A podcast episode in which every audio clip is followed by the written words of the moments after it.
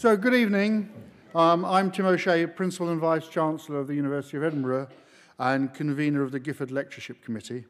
And it's a tremendous pleasure to welcome Lord Rowan Williams of Oystermouth to give the fifth lecture in his very well-received Gifford series. And this lecture is entitled Extreme Language, Discovery Under Pressure. And can I just say what a tremendous pleasure it is to see such a distinguished audience for our very distinguished lecturer. So you're really warmly welcome. I remind you the lecture is being recorded. The video will be available online on the Gifford website, and it's being streamed live around the world. And now it gives me enormous pleasure to ask Lord Williams to address you.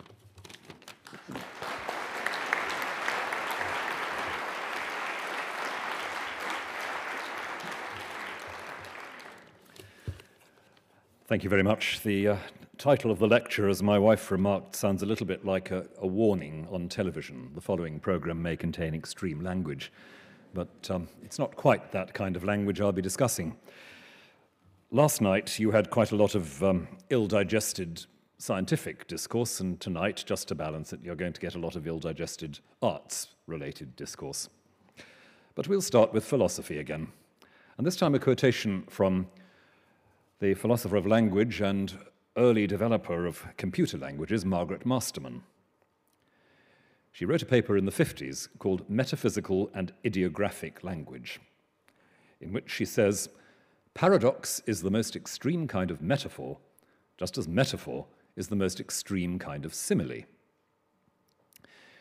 What she notes in this difficult but important paper is that a series of descriptions which violates with increasing recklessness the ordinary canons of consistency may end up saying, as she says, something less preposterously untrue in the common sense and scientific senses of true than a single metaphor.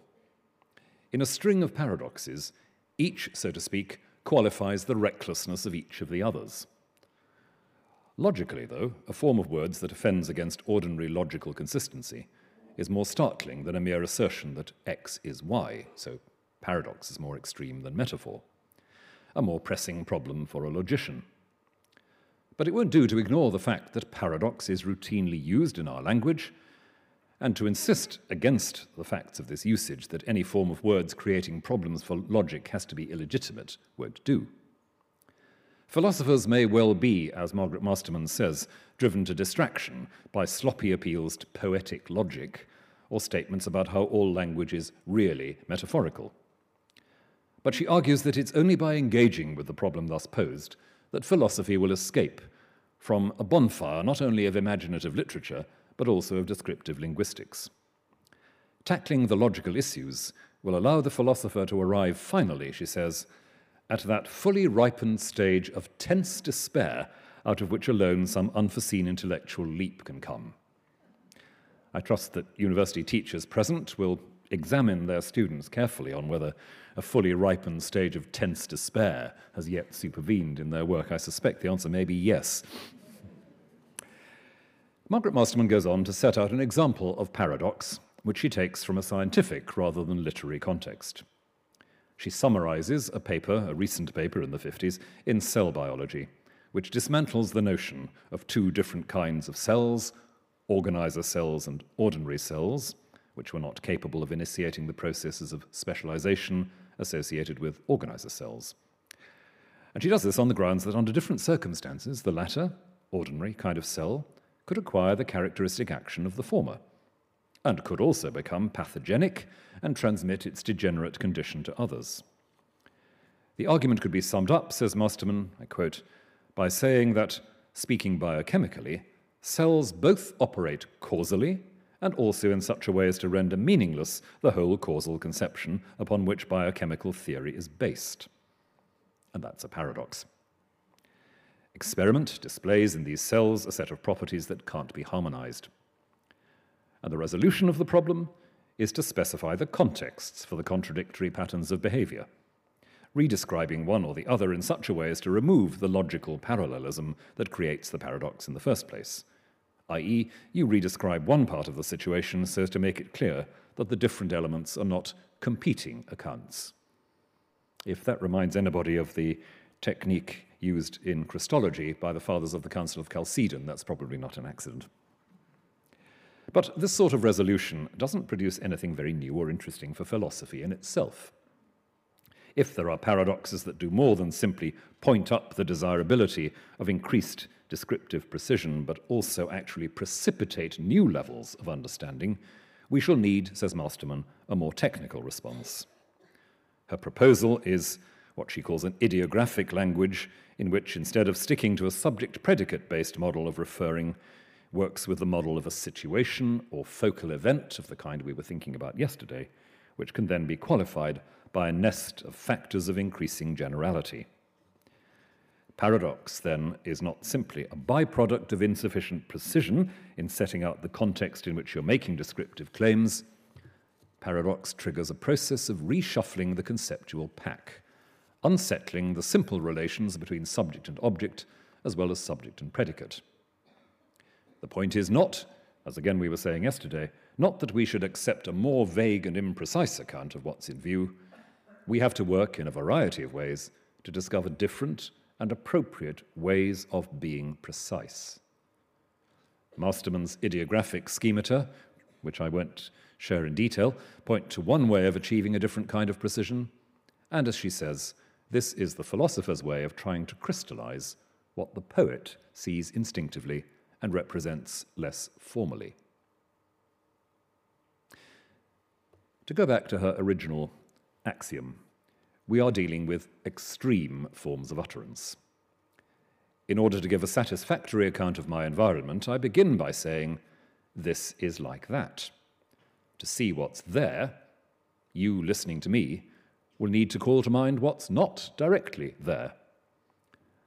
As I pursue this strategy, I may come to the point of saying, not just this is like that, but this is that. I move from simile to metaphor. To see what's there, frame it, figure it, as if you saw it in the context or through the lens of what's not directly there. Push this further, to paradox, and the final stage is, to see this clearly, you'll need to imagine drastically different vantage points from which to see.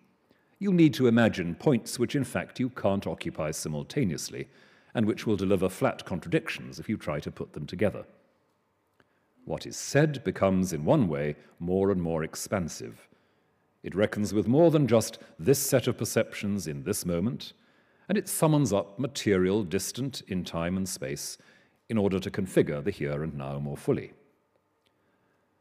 And pushing these strategies of redescription to extreme lengths in this way takes us, paradoxically, closer to the immediate object. And by the time we've got to the level of paradox, we're really no longer describing in the usual and obvious sense, certainly not cataloguing atomized elements of an object. Our notion of what it is to produce a truthful way of speaking about what's in front of us will have been notably enlarged, not in a way that licenses vagueness or which seeks to come at truth by uttering superficial falsehood, but through beginning to grasp that the truth of this moment is inextricably bound in with a potential infinity of other moments and other perspectives. There is, as many of you will know, a lively debate in the literature as to whether a metaphor is literally an untruth. But the point's been well made by philosophers like my colleague Janet Martin Soskis, that when you have a statement whose literal truth would simply be nonsense, it can't be right simply to treat the statement as a falsehood, a proposition whose truth conditions might be met, but as a matter of fact are not. If you have a proposition whose truth conditions just couldn't be met, you can't go down that route. The extremes of language that are in view here are used because of what is left out of the formally exact subject-predicate version. So, part of our linguistic practice, one of our linguistic habits, is to put pressure on what we say, in order that we may come to see more than our initial account delivers. The context of Margaret Masterman's vivid evocation of the tense despair that precedes intellectual advance underlines the fact that we not only experience pressure in and on our language, pushing us towards new intellectual patterning, we also invite or construct such pressure.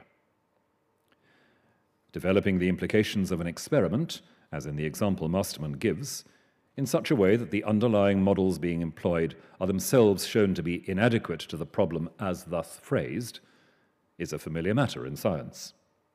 We may go on using the routine language, the old ways of configuring phenomena for most normal purposes, but we're made aware that at the very least, the language we're using is a heuristic tool, and that we need to specify its context very carefully, if it's not to lead us into nonsense.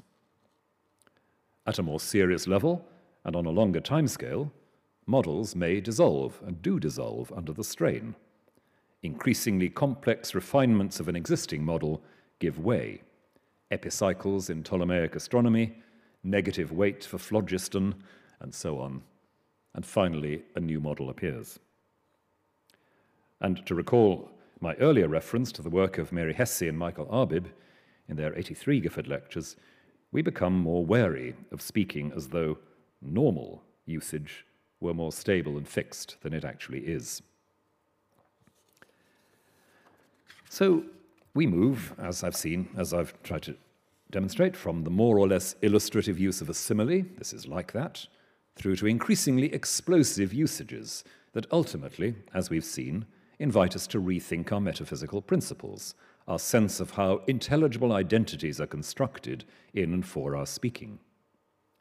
Extreme or apparently excessive speech is not an aberration in our speaking. Given that it is, as I've already noted, difficulty that drives the sense of a reality to which we are painfully accountable, it's not surprising that making things more difficult is so common, so normal, a tool of exploration and discovery. By turning up the temperature of language in this way, we identify questions that can only be answered when we imagine new contexts, and so new connections, new relationships.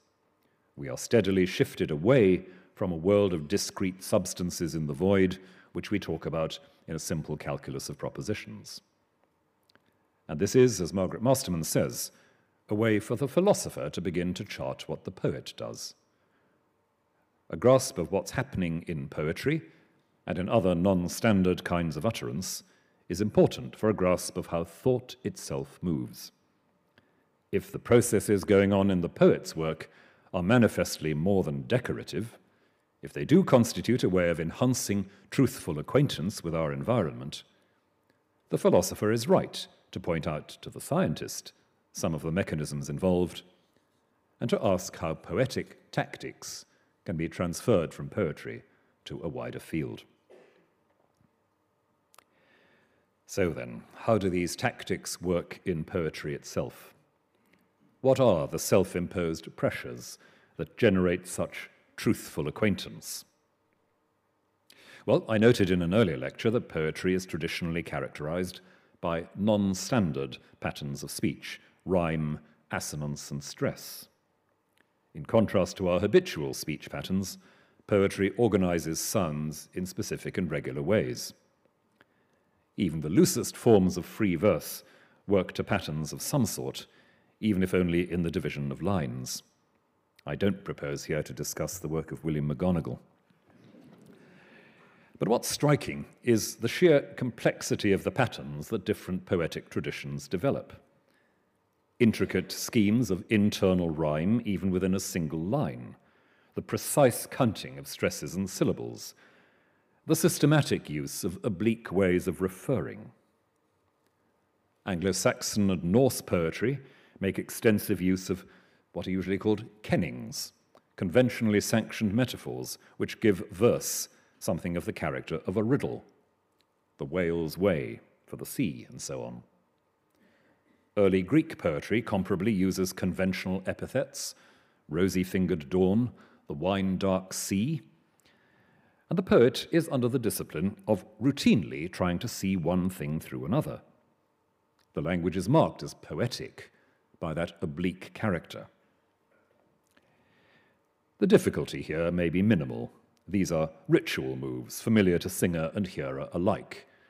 No one in the Anglo-Saxon audience is going to complain or even scratch their flaxen heads over the whale's way. Everybody knows what that means. but they act nonetheless as warning signs that this discourse is something distinct from the usual exchanges of the culture. These signals invite us to set aside, for this period of listening, our assumptions about identity, about the solidity or closure of our perceptions. They remind us about seeing one thing through another. And the various techniques of rhyming perform another function, perhaps most important for the poet, finding a rhyme, and ideally finding a rhyme that's not merely conventional, requires a unique moment of holding an idea in suspense while the writer looks for a way of saying it that will echo specific sounds. Don't underrate either the oddity or the difficulty of that enterprise.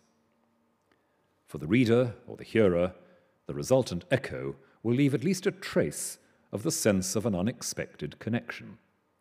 And for the poet herself or himself, it will have been a matter of finding new phrases generated by the pressure of a discipline, meaning that a fresh perspective has been brought to birth, by, so to speak, squeezing the substance of your language through rhyme, through rhythm, through metaphor. Something fresh emerges.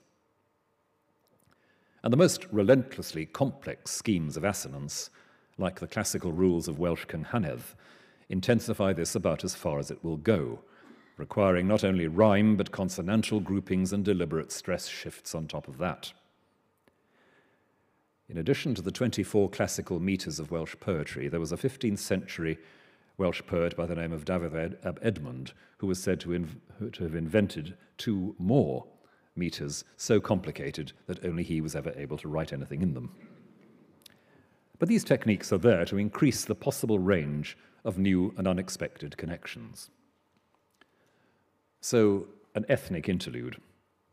A quite well-known Welsh poem by the great Pembrokeshire poet Waldo Williams. It's his prize-winning entry for an Eisteddfod in the early 1950s, called Tyddewi, St. David's. Its first line offers an instance of one of the simpler forms of Cynghanedd. Nos Deo amanis Dewi, the assonance of 4 consonants, N, S, D, and W, in the 2 halves of the line. The literal meaning is the night of God on the island of David. God, Dew, and David, Dewi, are associated in a fairly obvious way. This is a poem that has something to do with a man of God. But the association of nos, night, and anis, island, is a more challenging one. This place, David's Peninsula, is a place where a certain kind of darkness falls, the darkness of God's presence. To be in this place is to be in the night. And the stanza continues, spelling this out in terms of a longing, an eros, hiraeth in Welsh, that arises in sleep, a long or slow movement of hiraeth, longing, moving towards the seashore, traeth, echoing hiraeth. Something grounded in the sort of memory that works slowly and subterraneously in sleep. Araith the corv, you hiraith the covan.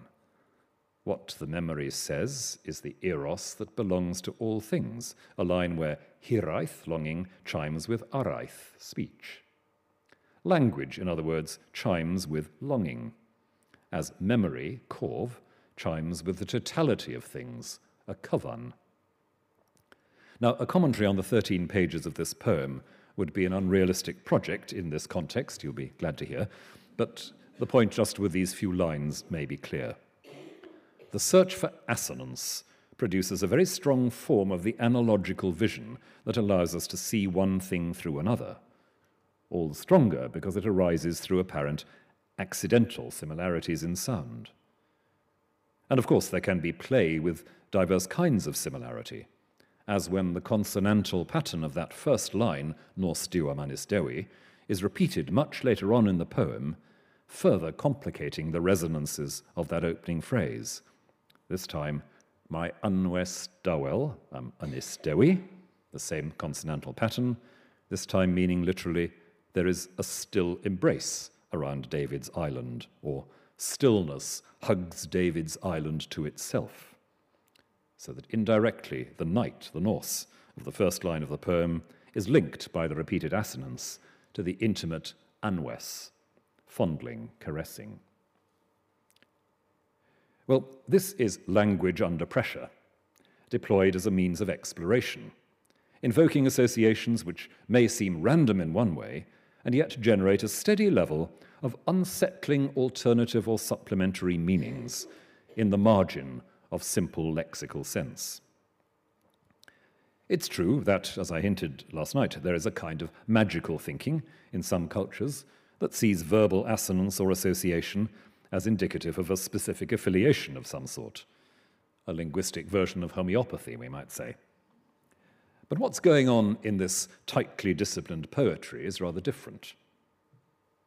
It is, at the first level, an invitation to see one thing through the lens of an unexpected other, but then at a deeper level, it's a reminder that we are always seeing through the other, that we never see anything in its own isolated terms, and that we can't rule in advance which others are acceptable and which unacceptable in the business of extending and enlarging our perception.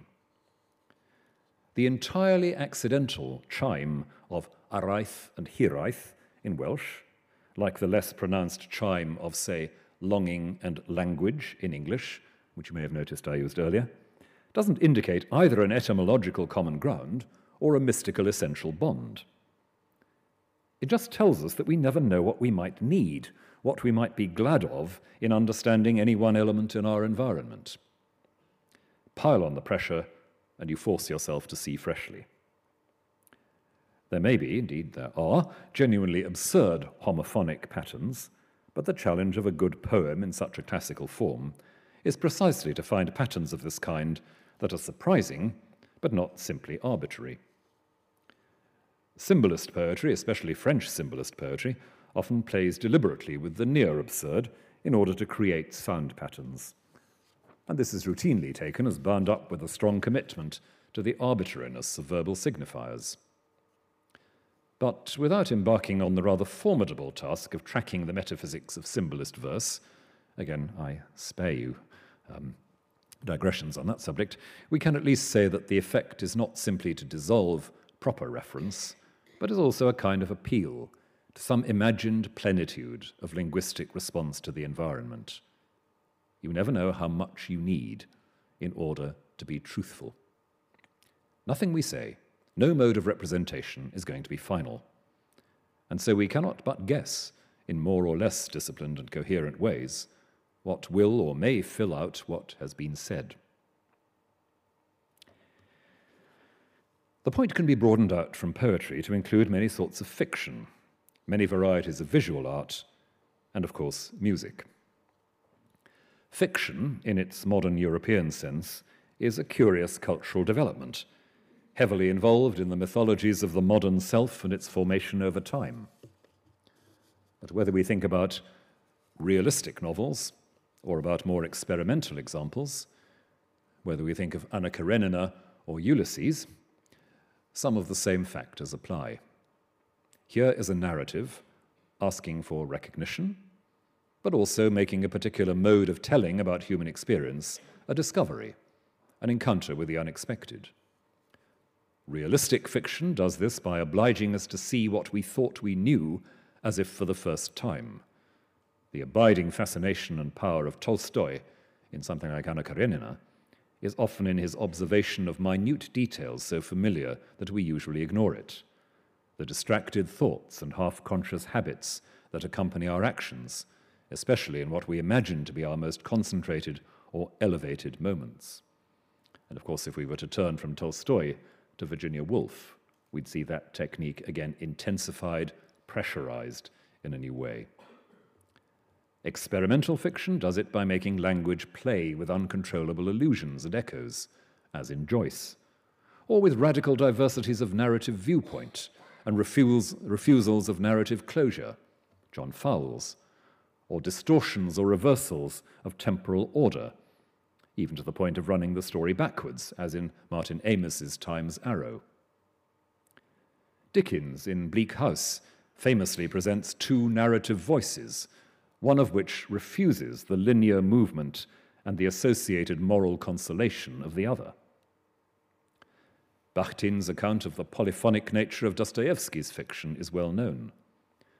Voices constantly undercut amplify, contradict and challenge one another, as if to make it clear that the novel is not, after all, the creation of a new and self-sufficient world, if what that means is a coherently finished picture of interacting subjects, but rather the exposure of the unresolved undercurrents of the environment we know.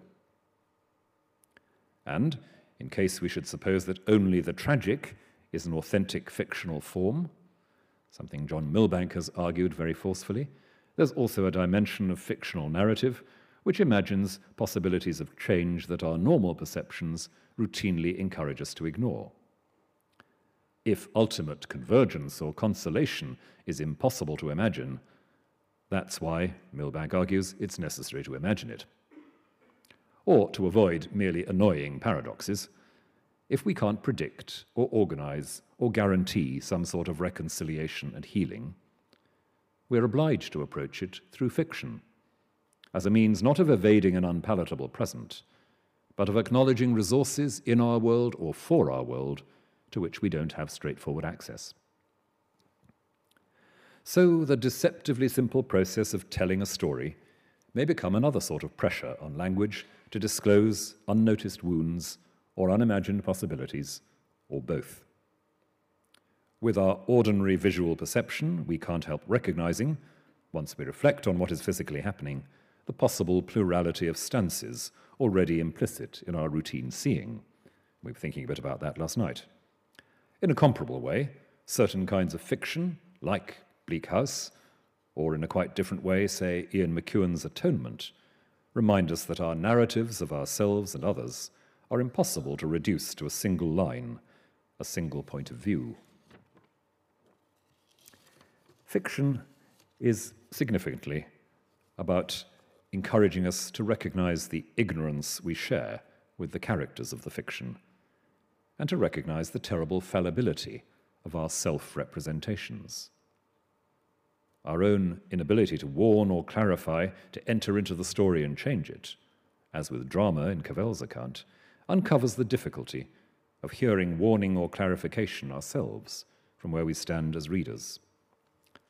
Learning to become human is hard, and can be done only in a steady awareness of the difficulty, an awareness that slowly constructs our own renewed self-portraiture. Now, this element of relearning our way, relearning how to become human, takes us back to the fundamental theme of why it is that the work of the imagination makes things strange for us. The environment we encounter and inhabit is more than it seems, and sometimes it takes extreme or excessive speech to prompt this acknowledgement. And the deliberate making extreme of our language is, we've said, a tool of discovery. So far I've mentioned the techniques of poetry and the ironies of fiction.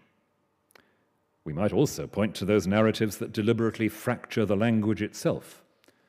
Not only Joyce's Ulysses, but Joyce's Finnegans Wake. Or a bit less dramatically, say, Anthony Burgess's A Clockwork Orange. Or the most brilliantly sustained fiction to be written entirely in an imagined dialect of fractured English, I think, Russell Hoban's Ridley Walker, where extreme human situations, compulsive and sadistic violence or post-apocalyptic desolation, are signalled by means of specially constructed languages or dialects. Russell Hoban's Ridley Walker is a dystopic novel set in a post-nuclear Kent that has reverted to a Dark Age culture, shot through with half-remembered fragments of the old civilization. It's extraordinarily effective in making us look and listen for our own familiar landscapes of thought and speech and physical neighbourhood, in the chaotic and decayed, but also sometimes startlingly poetic language of a new barbarism. The great ritual text of this post-apocalyptic world, post-nuclear Kent, is the Eusa story, the ritual recital of how the nuclear catastrophe came about. And it tells how Eusa is persuaded by Mr. Clever to try and stop wars between people by making the one big one. And to make the one big one, You, sir, must find the little shining man, the Adam he runs in the wood. You, sir, a knowing man, N-O-I-N-G, a knowing man, pursues the Adam by going into the heart of the stone, into the smallest space imaginable, the forests of dancing interrelatedness within things, where at last he sees the little shining man with arms outstretched between the antlers of a stag. The pun on heart for a deer and heart, as heart, the organism has already been flagged early in the book. Quote, Eustace said to the little man, "You must be the Adam then." The little man said, "I must be what I must be." Eustace pulls the little man in two, and the catastrophe begins. Well, disentangling the allusions here is quite a job. The story of St. Eustace, converted by encountering while hunting a stag with a crucifix between its horns, provides the structure. And that, of course, is a story depicted in one of Canterbury Cathedral's medieval wall paintings, part of the Kentish folk memory of Hoban's world. But USA is also, of course, the USA and the Atomic Research Programme, where knowing is knowing, N-O-I-N-G, denying self and world. The little shining man is the atom that is to be split, the Adam whose primordial self-betrayal ruins the world, perhaps the Wadwoos of folklore, the wild man in the woods, and ultimately also the God who meets Moses in the burning bush and declares, "I am that I am. I must be what I must be." Well, as this story moves towards its horribly ironic and poignant climax, which is the reinvention of gunpowder and the beginning of another cycle of violence and disaster, the complexity of reference deepens. The language draws in more and more echoes and puns. Among my favorites are the many cools and the party cools for the molecules and particles discovered in the search for the atom. Hoban's idiolect is one of modern English literature's most sophisticated experiments in extreme language, making things strange to prompt a new level of recognition. The narrative, as you've seen, deploys almost unreadably involved degrees of irony, working not just through narrative development, but through the very texture of the language, through the absurd, suggestive, poetic distortions of words. The Adam who runs in the wood. Not to mention a character in the novel I can't resist alluding to, called the Ardship of Cambry, who is the heir of the hardship that User brought about by tearing apart the little shining man. But the central image of the narrative, the tearing apart of the Adam, A-double-D-O-M, atom, Adam, is clearly identified with the tearing apart of the human mind itself. The little man says to User, "The one as tears the other apart has got to put something together, no, you ain't done that. Two pieces, P-E-A-C-E-S, is what I will be in till you get your head back." And the changes that are released by the splitting of the atom have to be lived through now before User can recover the idea of himself. So this broken language and chaotic imagination, this splitting and recombining and turning on itself that our speech displays, is also part of the process of discovering if we have an idea of who or what we are. It comes from a violent disruption, and it's always in danger of slipping back into violent disruption. But the business of speaking, putting together these echoes and wordplays, the shamanic experience of the connection men who utter oracles from time to time, all this in Hoban's novel is constantly on the edge of some breakthrough into meaning and self-knowledge. It is our cleverness that has made us difficult, alien to ourselves, but there is no way to transparency except through the words. Facing and negotiating the difficulty through what we say is our only path forward. In a related but very different vein, Alan Garner's extraordinary novel Boneland, published last year, imagines a prehistoric mind, close to those of the Ice Age artists I talked about last week, a prehistoric mind in the very act of representation. A prehistoric shamanic figure sustaining the world itself through his ritual action, through the painting of the cave wall, the dances and songs that mark the changes of the stars. If the dancer did not dance and sing and make new the bull on the sky wall, the stone spirit would not send eagles. The eagles flying out from the stone on the horizon feed the stars and guarantee the return of the sun after midwinter. The only adequate way of reading this is to watch the midwinter sky and read it afresh in the language of Garner's mythology, a real seeing for the first time. And his description later on of the creation of a flint blade makes the same intense demands on the reader, obliging us to guess and feel our way through an unfamiliar process imagined in unfamiliar words. Here's Garner's description of the making of a flint axe. He turned the last piece. It was no bigger than two hands. The brown ran through all the weight that he had brought, but ended here. In this one fist there was no flaw. He took the white and black and tapped. The bone answered, and it was another song deep where he could not see. He took the yellow and grey. He tapped. He took the white and black again and worked down into the bone. Something lay within. It was close, though he could not see. He came upon it as he would a hare. What's remarkable about this writing is that it invites us to sense not only a physical process, but a relation with the material and the whole environment that's profoundly strange. We are de-skilled by this writing. We're obliged to stumble forward in a new territory.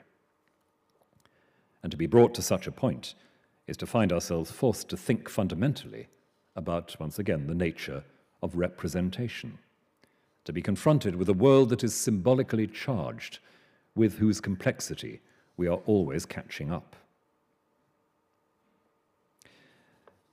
Exposure to new kinds of difficulty is the theme that's central to this part of our discussion.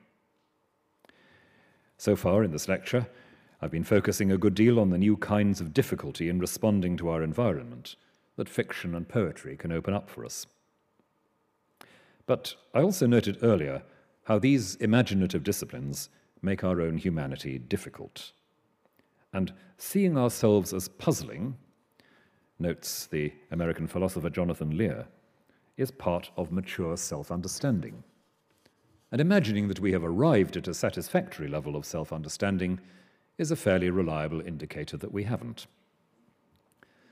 Fiction and drama offer a particular kind of mirror, not one that simply shows us a clear image of ourselves, but one that tells us it is possible for you to be seen like this. In that sense, fiction and drama offer us something not unlike a dream, if it's true that in a dream the dreamer plays all the parts. We're invited to find ourselves behind the faces of others. The difficulty of strained language, of unfamiliar metaphor, the difficulty of recognizing what we know in what we thought we did not know, all of these have to do with the central difficulties of attending both to the strangeness of another speaker and attending to the idea of who I am, to borrow Hoban's phrase. The search for different and better sorts of precision, which we noted as basic to Margaret Masterman's discussions of metaphor and paradox, is thus tightly connected with the attempt to locate myself as a speaker. That is, in terms of Masterman's own proposal, to qualify our situation here and now as comprehensively as possible. An exercise like Russell Hoban's novel helps us to imagine what it might be to speak out of a dramatically fractured context, seeking to make sense of a half-understood corporate story, at the same time as seeking an identity, a persona, a coherent speaking presence for oneself. The extreme conditions in which Ridley Walker lives hold up a mirror that exaggerates but does not distort aspects of our present world. The sometimes apparently wild connections invoked by the constant wordplay of this novel defamiliarize history and landscape and much of English vocabulary itself, and introduce us to possible crossings over of meaning that are deeply unsettling, but deeply suggestive: the splitting of the atom, the fall of Adam, and the cross of Christ. Alan Garner's Watcher similarly unsettles our understanding of how we are present in our world. Here, we're asked to feel our way into a humanity that's both more passive to the environment, having to learn its rhythms and patterns with a grueling patience and attentiveness, and more active, being responsible through our ritual action for the passage of the seasons and the return of the sun. Both Russell Hoban and Alan Garner are virtuosi of irony in Jonathan Lear's sense, showing in language what it is to have to relearn how we are in the world by acknowledging something of what it is to inhabit another's disrupted perception and or to have our own perceptions disrupted.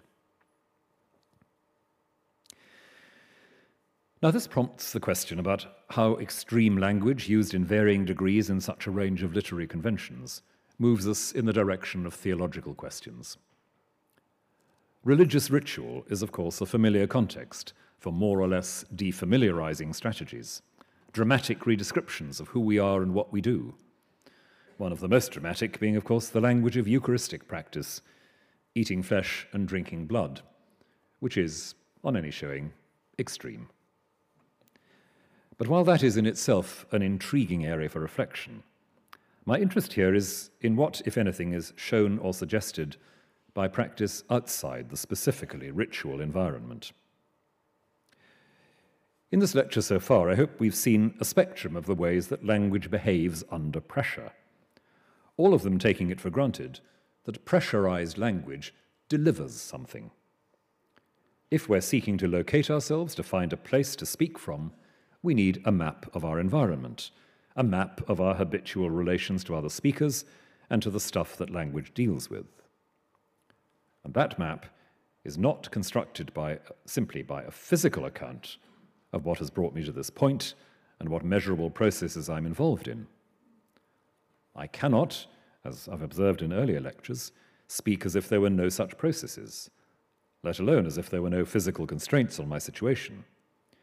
But I shan't be able to decide what to say for or about myself on the basis even of all the available information concerning my environment. What I say is significantly bound up with what is said to me. And the tactics of disruption and pressure I've been looking at here are means of allowing myself to hear more being said to me than I habitually acknowledge. The more I pick up, register, learn to deal with, the more I have to say for or about myself. The idea of myself matures. I learn the skills of speaking from a location. Quite paradoxical skills in that they involve recognizing when I can say nothing, or perhaps when saying nothing is seriously a moment of maturing in skill. And this inescapably carries with it the point already noted in different contexts. Understanding in this way how we locate ourselves, how we shape our stance in the light of what is said to us, is to approach the environment itself as in some sense pregnant with intelligence. Our exploration in words of who we are or might be or should be treats our utterances as significant deposits from an encounter with an environment that is, as I argued yesterday, already always symbolic or communicative. And what this lecture has been trying to trace is the ways, or some of the ways, in which this attunement to the symbolic is extended in a remarkable act of faith in language through the assumption that words can be persuaded to say more than they initially seem to mean, whether by the elaborations of metaphor, the pressures of rhythm or assonance, or the breaking down of normal speech in paradox or fractured idiolect. What I earlier called the restlessness of language, its playful and profoundly serious reflections on itself, the way language makes jokes in its sleep, to borrow a vivid phrase of Iris Murdoch, all this is the token of this constantly regenerating act of faith, faith that the sheer connectedness of sounds will enlarge what we understand, as if some fundamental significant utterance were being everywhere echoed and, with various imperfections, picked up.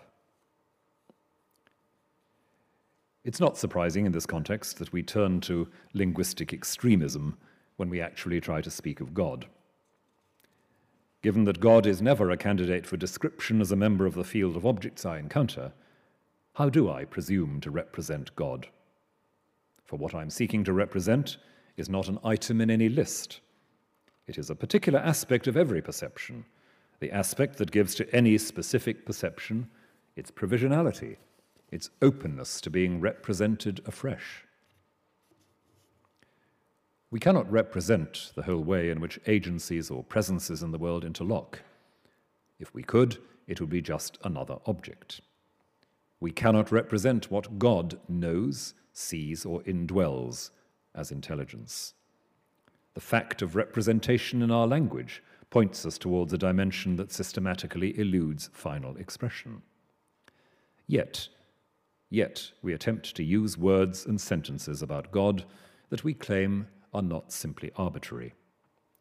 We engage in something at least analogous to representation. But lest we imagine that we're doing exactly what we do in other sorts of representing, we'll be well advised to expect our language about God to be in many ways profoundly eccentric, and indeed to explore and develop its eccentricities to avoid misunderstanding. Odd as it sounds, our quasi-representing of God may be least off the mark when we're furthest from anything that looks like a fully coherent schema, which is not an excuse for slackness, but an implicit plea for our words about God to be, as it were, carefully calculated shocks. Which is really to repeat a point made by St. Thomas Aquinas early in the Summa, a point originally articulated in Pseudo-Dionysius, that the crudest metaphors for God are often most successful just because no one could mistake them for accurate descriptions. Mircea Eliade, in one of his journals, has an example which I believe he takes from Romanian folk usage. God is like an onion. He tastes strong and he makes you cry. We do not try, in seeking to speak truthfully of God, to find words or images that will reproduce or imitate the divine. We specify a situation or a possible range of situations through a dramatic metaphor. God as a rock, that is, to stand on or shelter under. God as a fire, to purge, to destroy, to give light, and so on.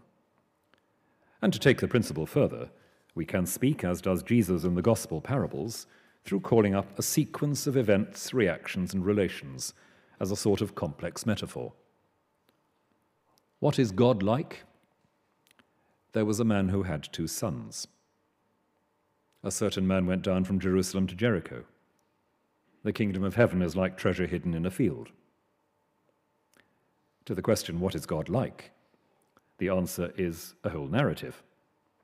To enter into this story and discover where you as a hearer fit and what role it's possible for you to adopt imaginatively is to become able to offer a representation that claims truthfulness, but not in the usual sense verisimilitude.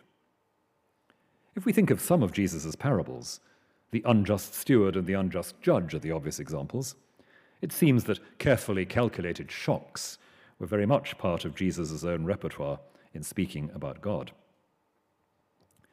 A quote from the philosopher Roger White.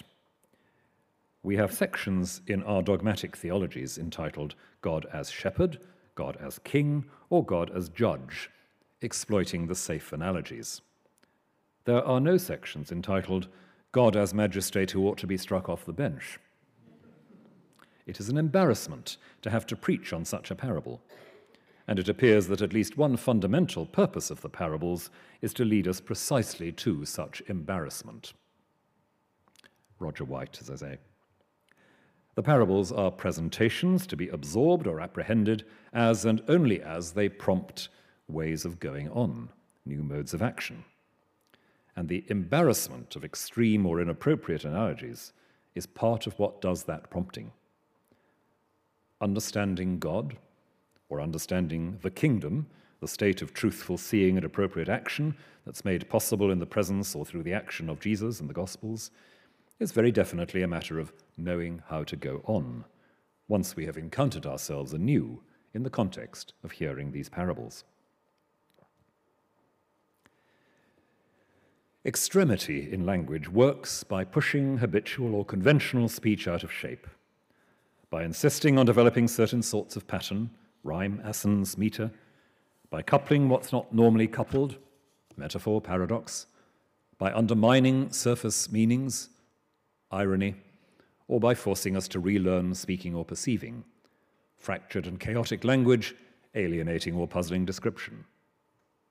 And I've not, mostly because of my sheer incompetence in this area, elaborated on the uses of extremity of a somewhat different kind in scientific discourse. A few minutes spent reading an introductory article on string theory will make my point. Extremity is the most developed and ambitious and problematic form of representation. In trying to characterize it, it is indeed hard to avoid the terminology of violence, piling pressure on words, twisting words from their usual habitat, assaulting habitual perception, and so on. Yet the assumption is that something about habitual perception and the speech that goes with it is so inadequate or distorted that a degree of shock to the system, or embarrassment, is a necessary aspect of becoming acquainted with the truth. Talking introduces us to ourselves. Extreme talking introduces us to what we might not immediately welcome, but delivers us from a merely complacent or defensive representing of ourselves to ourselves. I touched earlier on the question of trust in our language, the confidence that language under stress produces meaningful outcomes and viable insights.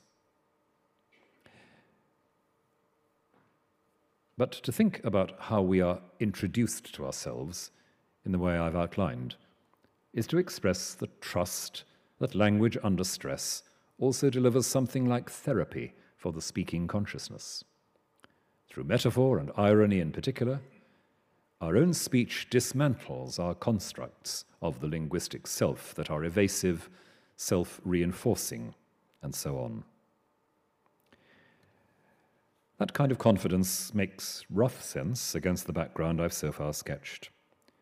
We act and speak as if our language carried resources beyond its immediate referential vocabulary, as if in some elusive sense it embodied the life or the action of what we're talking about.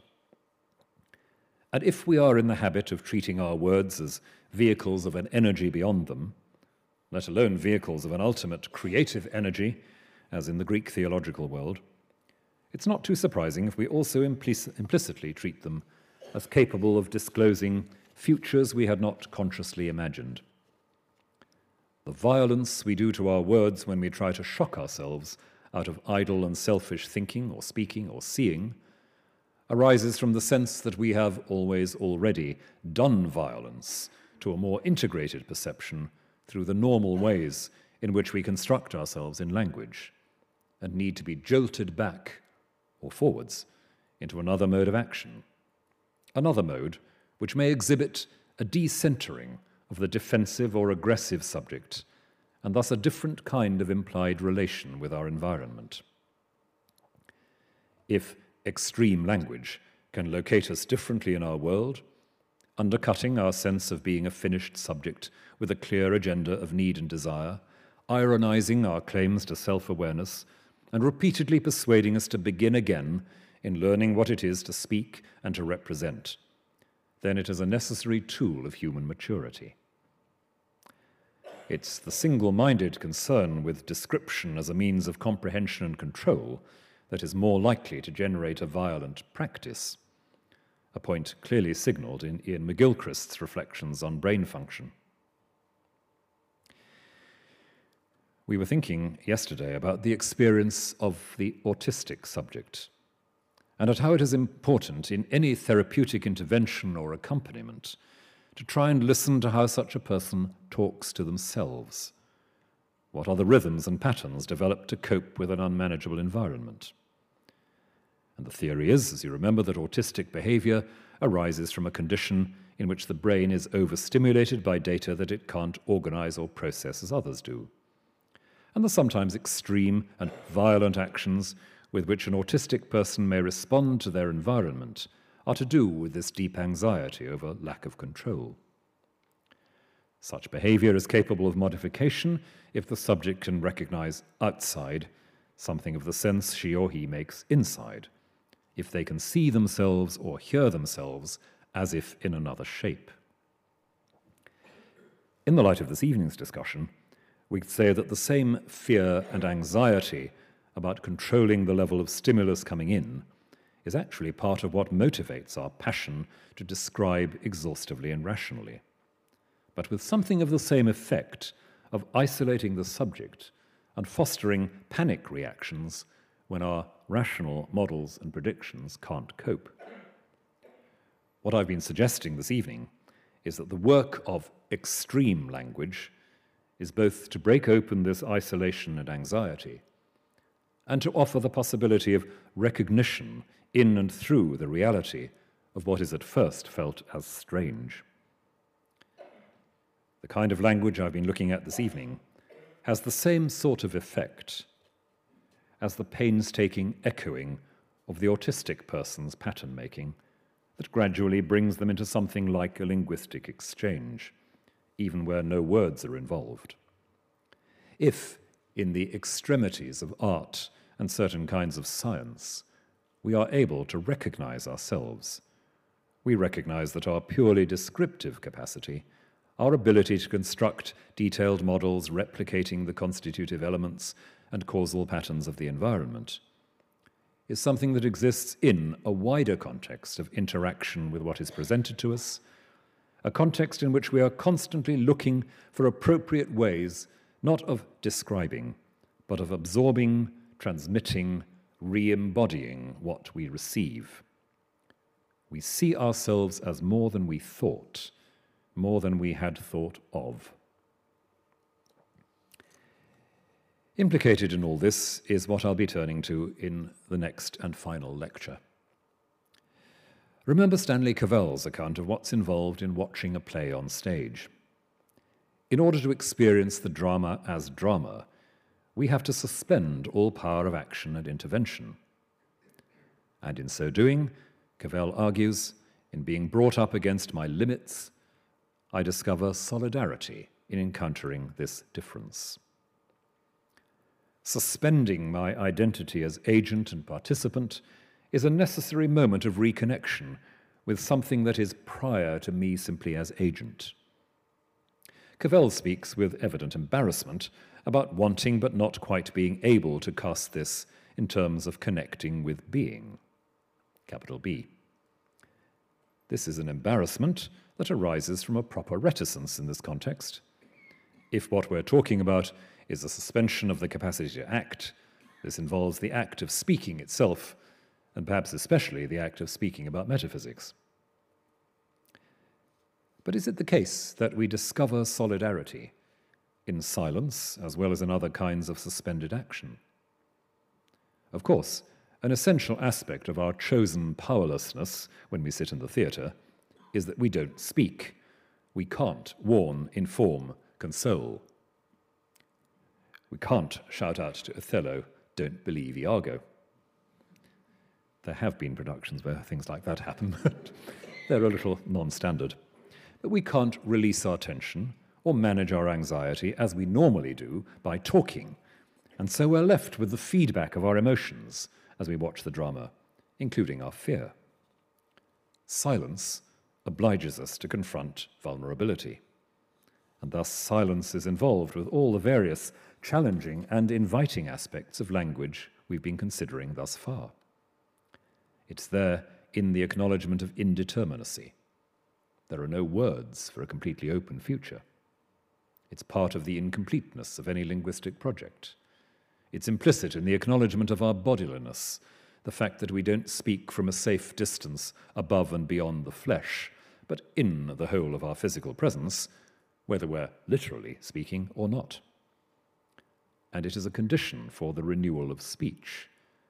We can't handle the radical reshaping of our speech without listening, hearing what we don't usually let ourselves hear, silencing the habitual chatter and buzz of egotistical self-reflection. In the last lecture of this series, I'll be attempting to trace how our understanding of silence in ordinary contexts, begins to move us into this territory, where a silence that is framed, faced, and thought enables something to emerge that's not simply the product of this chatter and buzz. Thank you.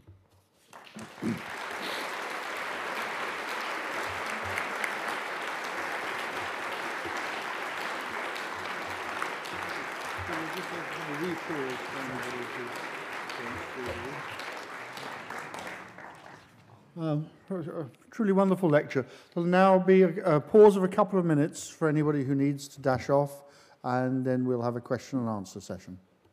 So there are roving microphones. Please indicate if you would like to ask a question, wait for the microphone to come to you, and then as you ask, state your name. Here's one.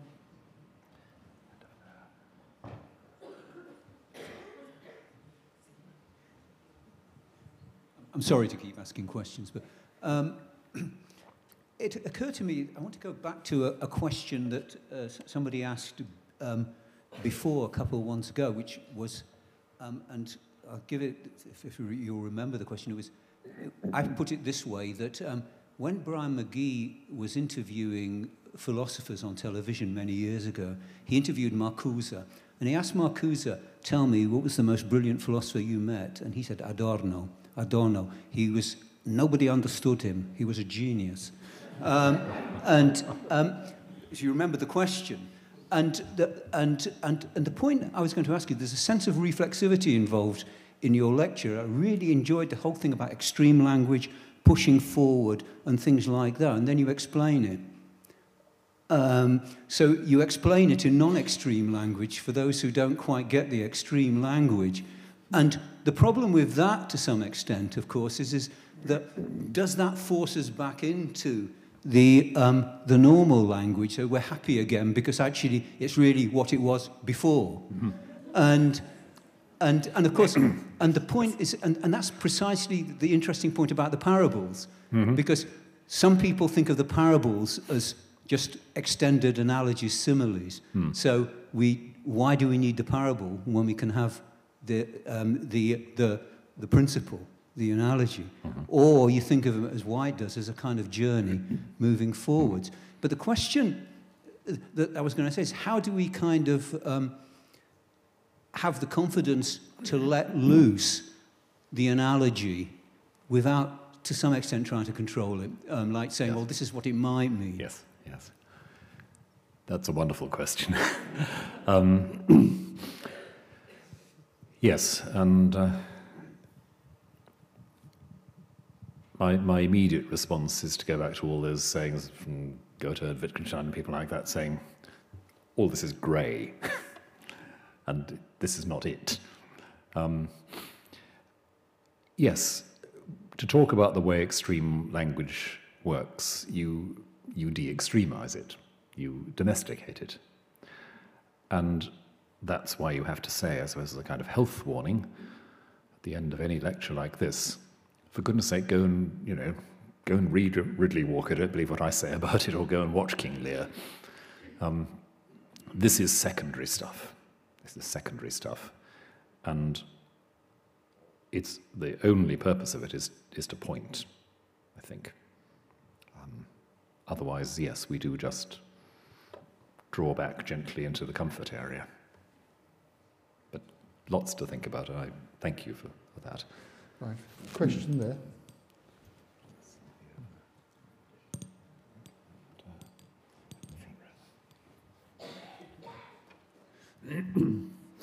Lord Williams, thank you again for a wonderful lecture.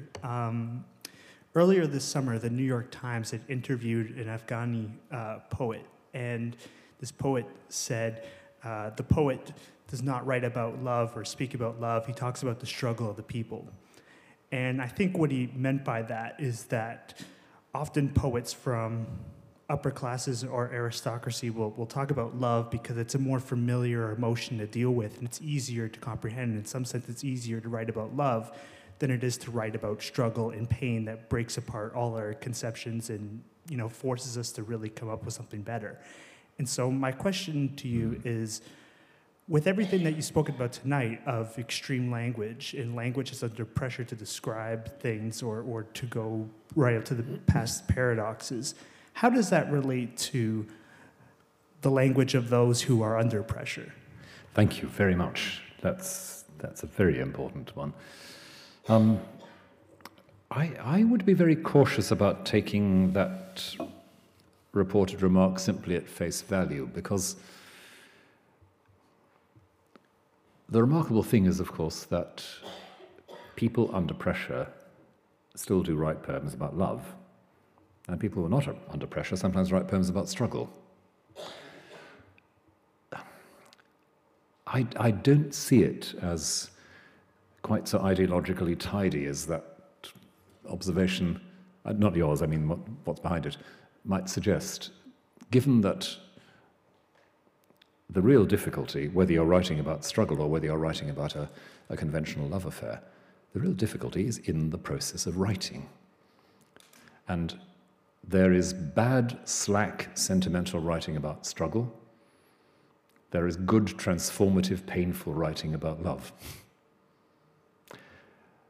W.H. Auden, who comes to mind very strongly here, wrote some politically very committed poems in the 1930s.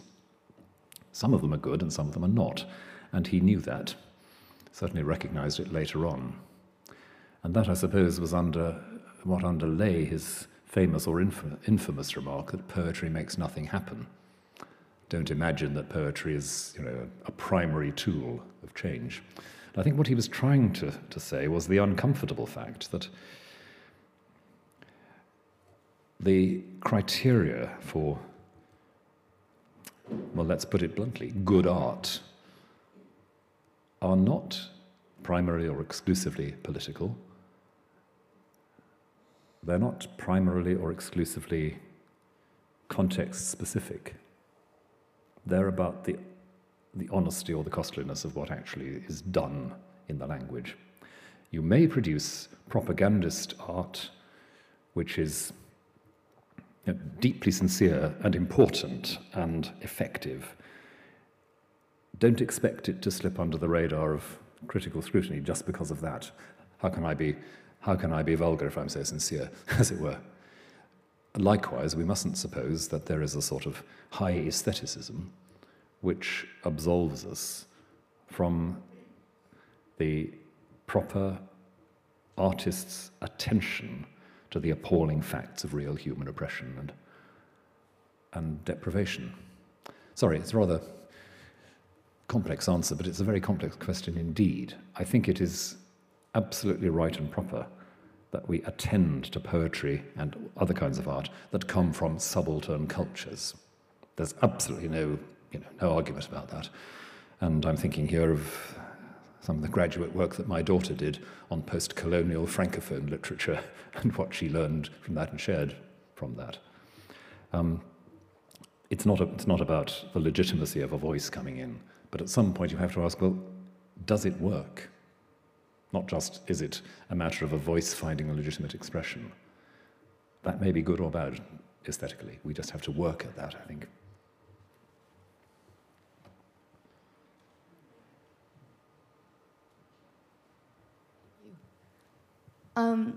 So I have a sort of more general comment, I guess, that will end in a question.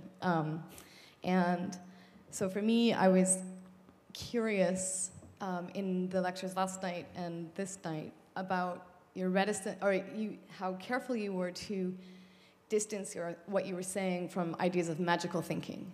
And I also thought it was very curious in that, in the ways that you've been talking about extreme language, you've been using the word metaphor rather than metonym.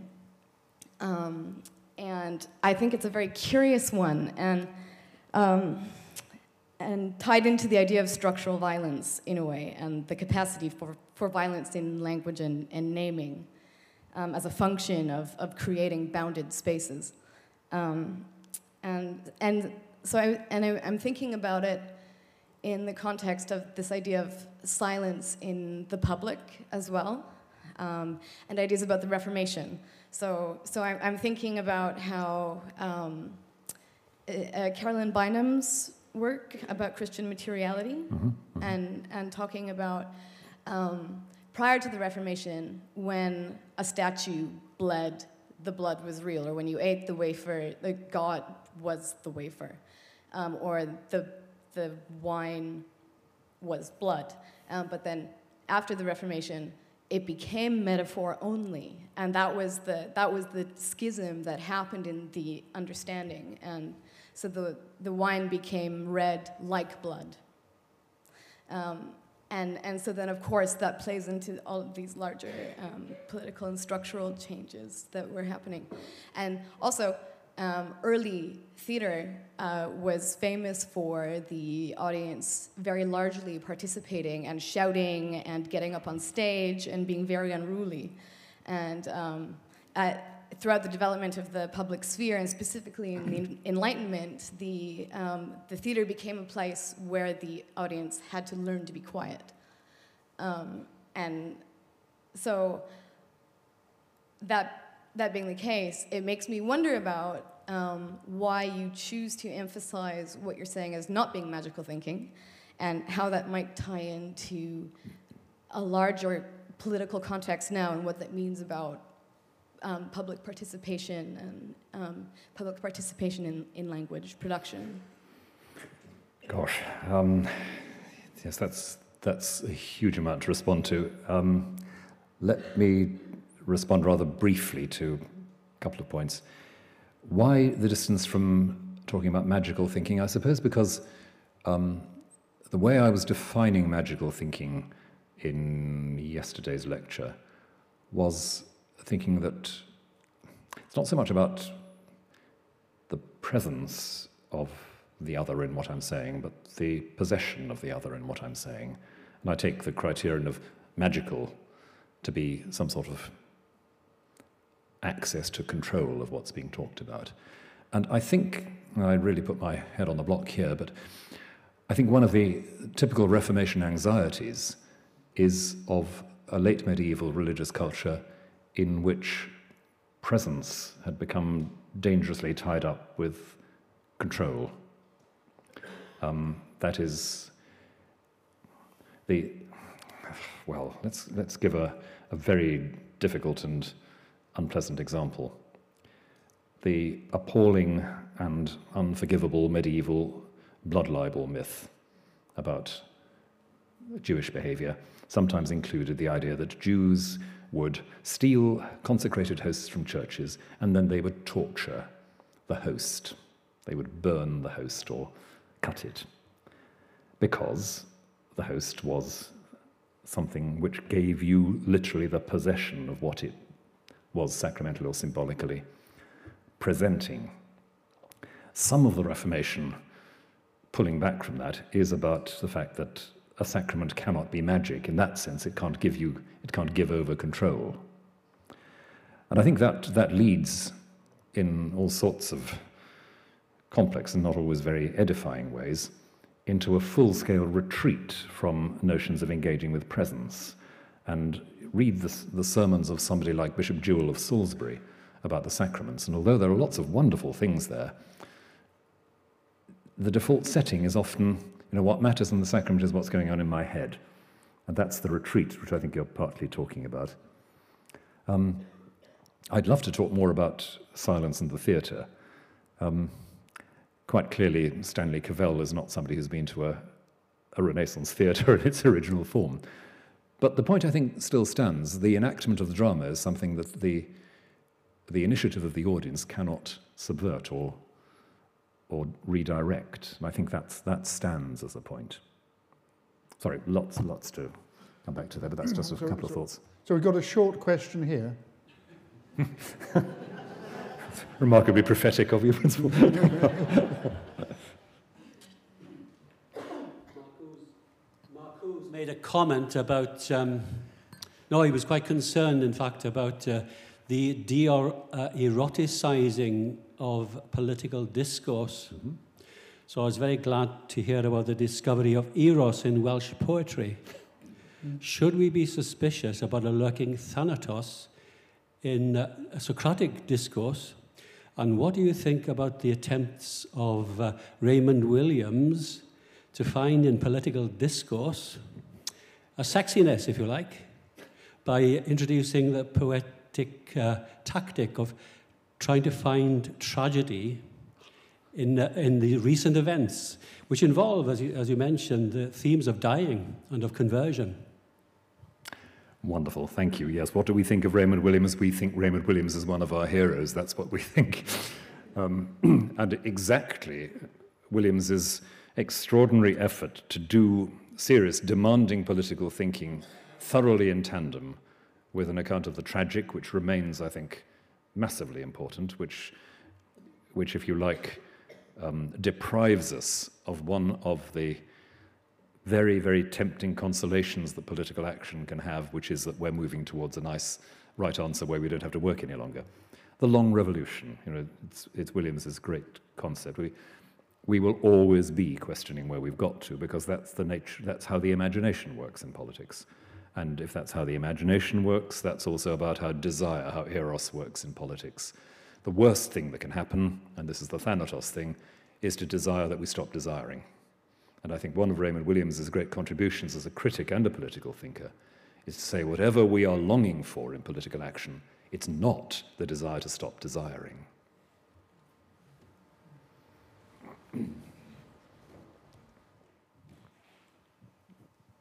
Hello. You spoke of the extreme language of ritualistic Eucharistic prayer, but you also spoke of the maturity of silence during dialogue. We must hear the person we are speaking to, and this reminded me a lot of a metaphor by the Roman Catholic theologian Hans von Balthasar when he states, "Faith is an organ of hearing." In terms of a person of faith's prayer life, how does silence work in prayer or dialogue with God? In prayer, should we speak, or should we simply recognize our powerlessness and obey the words of God? Thank you, and thank you for the allusion to Balthasar, who's quite an important presence in my theological formation. Well, a bit more of this in the last lecture, which is, you know, largely about this subject, but as a sort of taster.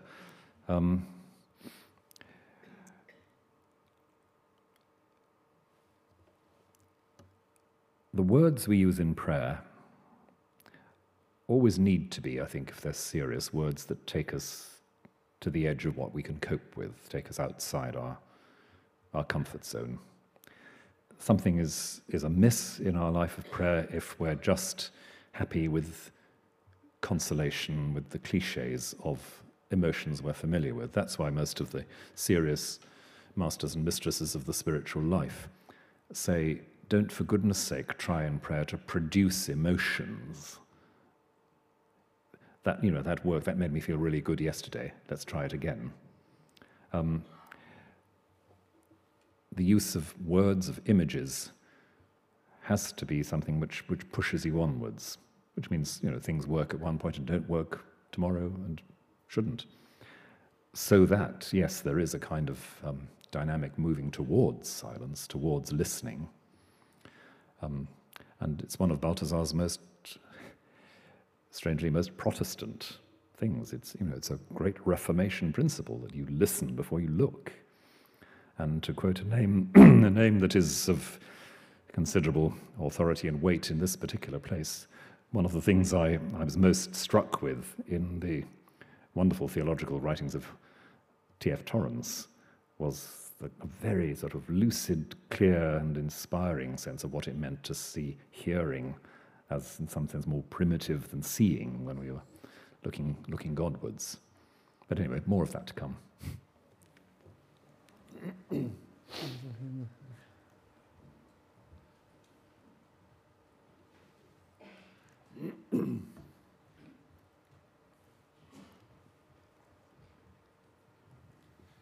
I wonder, Professor, if you would tell us something about the connection between extreme language and cultural relativism.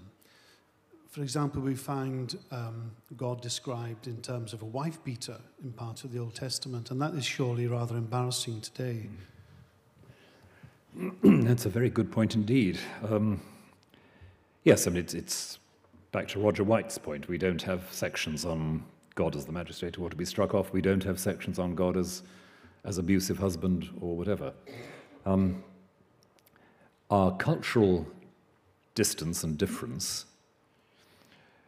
perhaps shouldn't be overrated here. I suspect that some of these metaphors were as difficult and as shocking in their context as they are to us now. That they weren't any more bland, let's put it that way. And one of the hard things that we sometimes have to come to terms with in reading not only Hebrew scripture but Christian scripture as well is a metaphor is a metaphor. It's not a simile. It's not saying, in these respects, God is rather like a wife-beater, or God is rather like a corrupt magistrate. A story is being told, which in its entirety will generate some startling, fresh perspective on God. That does not mean that in the course of the story you say, oh yes, so that's how God behaves, and take it through like that. And I think that is a very important principle in hermeneutics, and one that tends to get overlooked when people pick up an image, a phrase, and use it as a sanction for certain kinds of language. The highly problematic gender violence language that you find in, bits of Ezekiel perhaps, no more suggests that God approves of violence against women than the parable of the unjust judge suggests that God approves of the corruption of legal process. So, yeah, I don't think we should overdo the cultural distance, but it's a point of real seriousness and substance, I think, to see how we wrestle with that. Very good one there.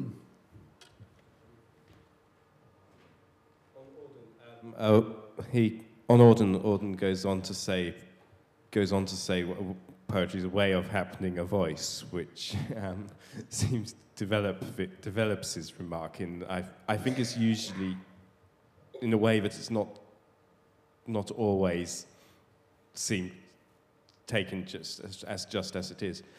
I was interested in thinking about the ways in which, say, differences within the field of poetry, so that, say, to take an example dear to the modernists, Dante's, a lot of modernists felt that Milton stretches language too far, often to no good effect, as if you read the section of The War in Heaven. Whereas we preferred Dante, who is often less obviously stretching language. And I was wondering if you could talk a bit about those sort of differences between poetic, the idea that sort of there's one thing called poetic language and one thing that is normal language, and what the differentiation in between is. All right. Thank you. Another huge question, really, but a couple of thoughts on Dante and Milton. I instinctively rather share that modernist prejudice and find Paradise Lost very, very hard going in that respect. I was recently rereading C.S. Lewis's preface to Paradise Lost, where Lewis actually mounts a really quite good defense of the War in Heaven stuff in Paradise Lost, on the grounds that it is said fairly clearly at the beginning by the angel who's relating it all. Of course, I'll have to put this in terms you can understand. Milton thereby sort of lets himself off the hook. Lewis, as I say, mounts a good defense. I'm not actually convinced. I think it's much more an excuse for Milton to write the kind of epic he wants to write, which includes quite a lot of conventional epic conflict. And casting the War in Heaven in that that idiom, I think does something rather curious to what he's talking about. So, yeah, mixed feelings about what Milton's doing. Now, what you quote there, of course, is an example not so much of Milton stretching language as of Milton rendering into a certain accessible idiom what is inherently not very accessible, with the result that actually the language used is not as stretching as it ought to be. It's back to the question of sort of reining in, almost domesticating. If the war in heaven is really just like the campaigns of Oliver Cromwell in Ireland or whatever, you know, you have a bit of a problem. Whereas Dante, certainly at the end of the Paradiso, is wonderfully managing to stammer and stumble very fluently through those last few tercets, to say that I really can't say what this is, but there's this and there's this and there's this and there's this, and you know what it's like when, and okay, that's it. And the different kinds of stretching there are, I think, of a different order.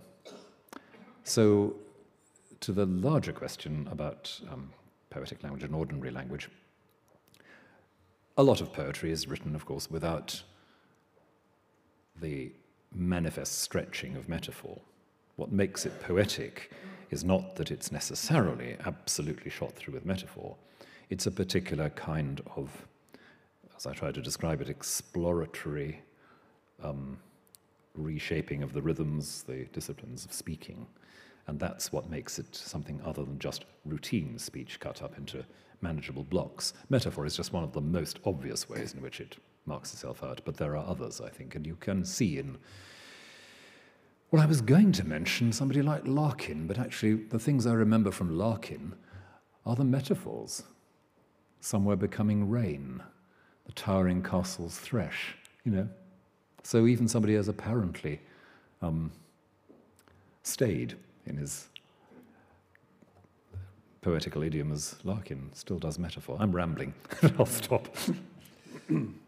So Lord Williams has delivered a wonderful lecture, followed by a really warm and thoughtful question and answer session.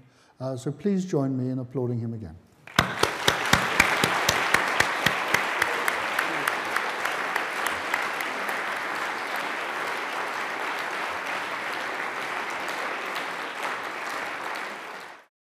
This production is brought to you by the University of Edinburgh.